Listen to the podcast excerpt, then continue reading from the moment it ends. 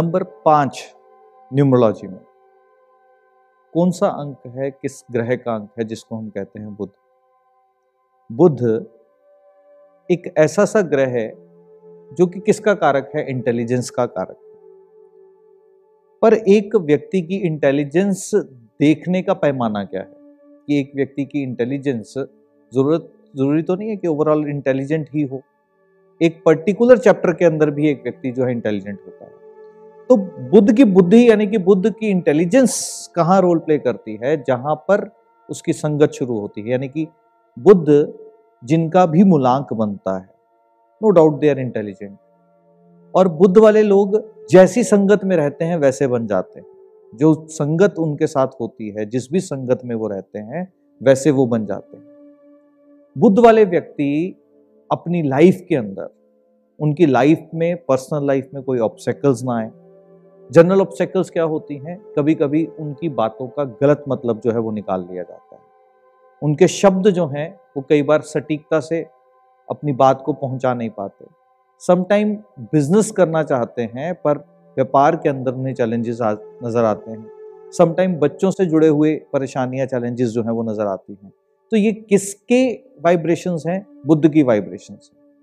तो क्या क्या ऐसी चीज़ें हैं जो मरकरी वालों को, यानी कि बुद्ध वालों को अपनी लाइफ के अंदर जो है, जिसका ध्यान जो है वो रखना चाहिए?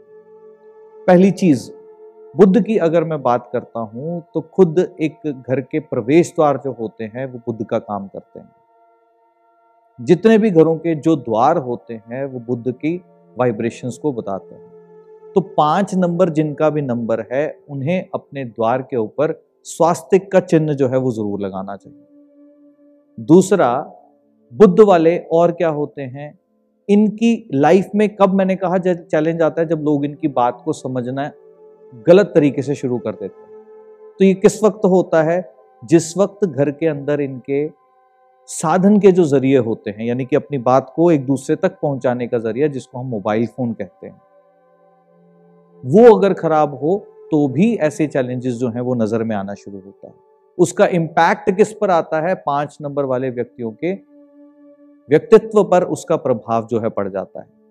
बुद्ध वाले व्यक्ति अपनी लाइफ को और खूबसूरत बनाने के लिए क्या कर सकते हैं? पहली चीज़, वो अपने बच्चों द्वारा अपनी दाहिनी कलाई पर हरा धागा जो है वो बनवा सकते हैं। अगर बच्चे नहीं हैं तो आस पड़ोस में या बच्चा छोटा कोई भी हो, उसके हाथ से, अपने दाहिने हाथ के ऊपर हरे रंग का धागा जो है, वो बंधवा सकते हैं, नंबर एक। नंबर दो, और बुद्ध वाले क्या कर सकते हैं? बुद्ध वाले व्यक्ति अपने हर कार्य को करने से पहले ओम श्री गणेशाय नमः का अगर पाठ कर लें तो उनका हर कार्य जो है, वो सिद्ध हो जाता है। और अगर कोड की बात करूँ तो बुद्ध वालों को जिस कोड को उपयोग में लाना है, वो है अंक तेईस, यानी कि दो और तीन मिलकर के पाँच का जन्म जो है, वो देते हैं। तो इसको करना कैसे है, इसको लिखना कैसे है? एक सिंपल एक पेपर के ऊपर ग्रीन कलर के पेन से 23 नंबर अगर लिख करके ये लोग अपने पास कैरी करें तो इससे होगा क्या? इनकी पर्सनल लाइफ जो है और बेटर होती चली जाएगी, और सुंदर जो है वो होती चली जाएगी। दूसरा बहुत महत्वपूर्ण है, इनका, इनके बच्चों के साथ या इनके आसपास के जो बच्चे हैं, उनके साथ इनका संबंध। और ये क्या कर सकते हैं? ये अपनी लाइफ के अंदर जितने बच्चों को पढ़ने का साधन दे पाए, अपनी लाइफ में एक चीज़ ये ऐड कर लें कि ये बच्चों की शिक्षा के प्रति अपना शेयर अपने अर्निंग में से कुछ तो अगर निकाल पाए तो इनके लिए जो है वो बेस्ट रहता है। क्यों? क्योंकि वो किसको नर्चर कर रहे हैं, किसको ग्रूम कर रहे हैं? पाँच को ही ग्रूम कर रहे हैं। तो इनके लिए बहुत ही अच्छा रहता है, अगर ये इस तरीके से करते हैं। और साथ ही साथ में बुद्ध वाले जो होते हैं, ये गणेश जी का एक लॉकेट जो है, उसको भी धारण अपने गले में कर सकते हैं।